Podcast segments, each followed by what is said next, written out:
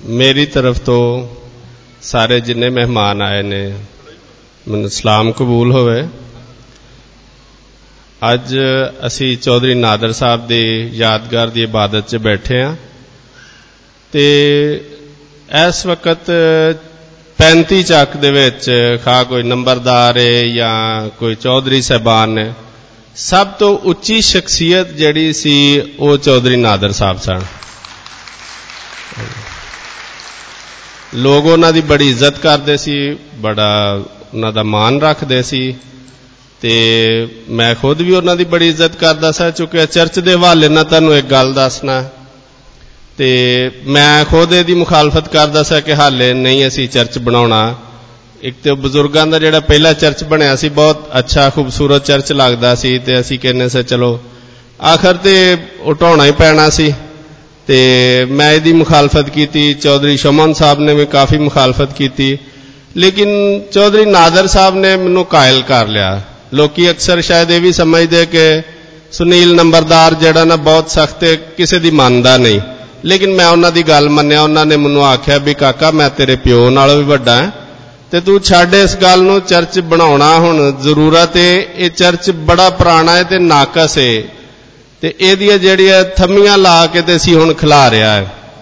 ਤੇ ਮੈਂ ਉਹਨਾਂ ਦੀ ਗੱਲ ਨੂੰ ਆਨਰ ਕੀਤਾ, ਮੈਂ ਮੰਨਿਆ, ਮੈਂ ਕਿਹਾ ਠੀਕ ਹੈ ਤਾਇਆ ਜੀ, ਜਿਵੇਂ ਤੁਸੀਂ ਆਂਦੇ ਹੋ। ਫਿਰ ਉਹ ਇੱਕ ਅਕਸਰ ਗੱਲ ਆਂਦੇ ਹੁੰਦੇ ਸਨ। ਸ਼ੇਰ ਤੇ ਮੈਨੂੰ ਪੂਰਾ ਨਹੀਂ ਆਉਂਦਾ, ਲੇਕਿਨ ਉਹ ਇਹ ਗੱਲ ਆਂਦੇ ਹੁੰਦੇ ਸੀ ਵੀ ਬਹੁਤ ਹੰਬਲ ਆਦਮੀ ਸਨ, ਬੜੇ ਧੀਮੇ, ਲਹਿਜੇ ਨਾਲ ਗੱਲ ਕਰਦੇ ਸੀ। ਉਹ ਇਹ ਆਂਦੇ ਹੁੰਦੇ ਸੀ ਵੀ ਦੁਸ਼ਮਣ ਮਰੇ ਤੇ ਖੁਸ਼ ਨਾ ਹੋਈਏ, ਸੱਜਣਾ ਵੀ ਮਰ ਜਾਣਾ ਹੈ।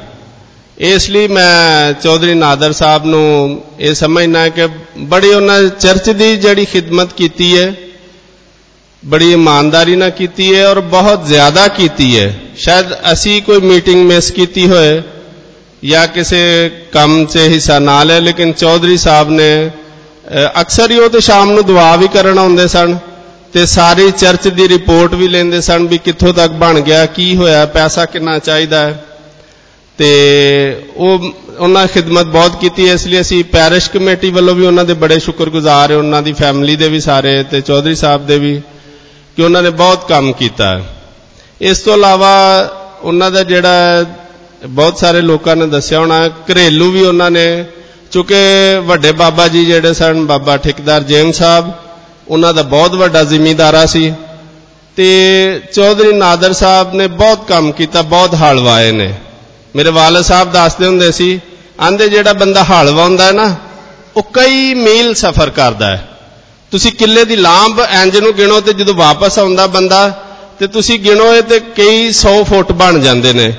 ਤੇ ਜਿਹੜਾ ਬੰਦਾ ਕਿੱਲਾ ਵਾਉਂਦਾ, ਉਹ ਤੇ ਹਜ਼ਾਰਾਂ ਫੁੱਟ ਸਫ਼ਰ ਕਰਦਾ ਤੇ ਉਹ ਕਈ ਮੀਲਾਂ ਦਾ ਸਫ਼ਰ ਕਰਦਾ। ਚੌਧਰੀ ਨਾਦਰ ਸਾਹਿਬ ਦੇ ਬਾਰੇ 'ਚ ਵੀ ਮਸ਼ਹੂਰ ਸੀ ਕਿ ਉਹਨਾਂ ਬਹੁਤ ਹਲ ਵਾਇਆ ਤੇ ਮੈਂ, ਉਹਨਾਂ ਦੀ ਫੈਮਿਲੀ ਨੂੰ ਇਹ ਤਸੱਲੀ ਦੇਣਾ ਕਿਉਂਕਿ ਜਾਣਾ ਤੇ ਸਭ ਨੇ ਸੀ ਤੇ ਜਾਣਾ ਸਭ ਨੇ ਹੀ ਹੈ ਤੇ ਲੇਕਿਨ ਹਾਲੇ ਮੈਂ ਸਮਝਣਾ ਉਹਨਾਂ ਦਾ ਵਕਤ ਨਹੀਂ ਸੀ, ਕਿਉਂਕਿ ਸਾਡੀ ਕੱਲ ਇੱਕ ਬਹੁਤ ਖਾਸ ਮੀਟਿੰਗ ਸੀ ਕਨਵੈਨਸ਼ਨ ਦੇ ਹਵਾਲੇ ਨਾਲ ਤੇ ਸਾਡੀ ਆਪਸ 'ਚ ਮੀਟਿੰਗ ਹੋਈ, ਚੌਧਰੀ ਨਾਦਰ ਸਾਹਿਬ ਨਾਲ ਉਹਦੇ 'ਚ ਕੁਝ ਗੱਲਾਂ ਜਿਹੜੀਆਂ ਖਸੂਸੀ ਤੌਰ ਤੇ ਉਹਨਾਂ ਕਰਨੀਆਂ ਸੀ, ਸਾਡਾ 75ਵਾਂ ਇਜਲਾਸ ਹੈ ਪਲੈਟੀਨਮ ਜੁਬਲੀ ਹੈ ਤੇ ਉਹ ਵੀ ਮਤਲਬ ਵੀ ਬੜੀ ਖਾਸ ਸੀ ਤੇ ਸਾਡੀ ਮੀਟਿੰਗ ਹੋਈ।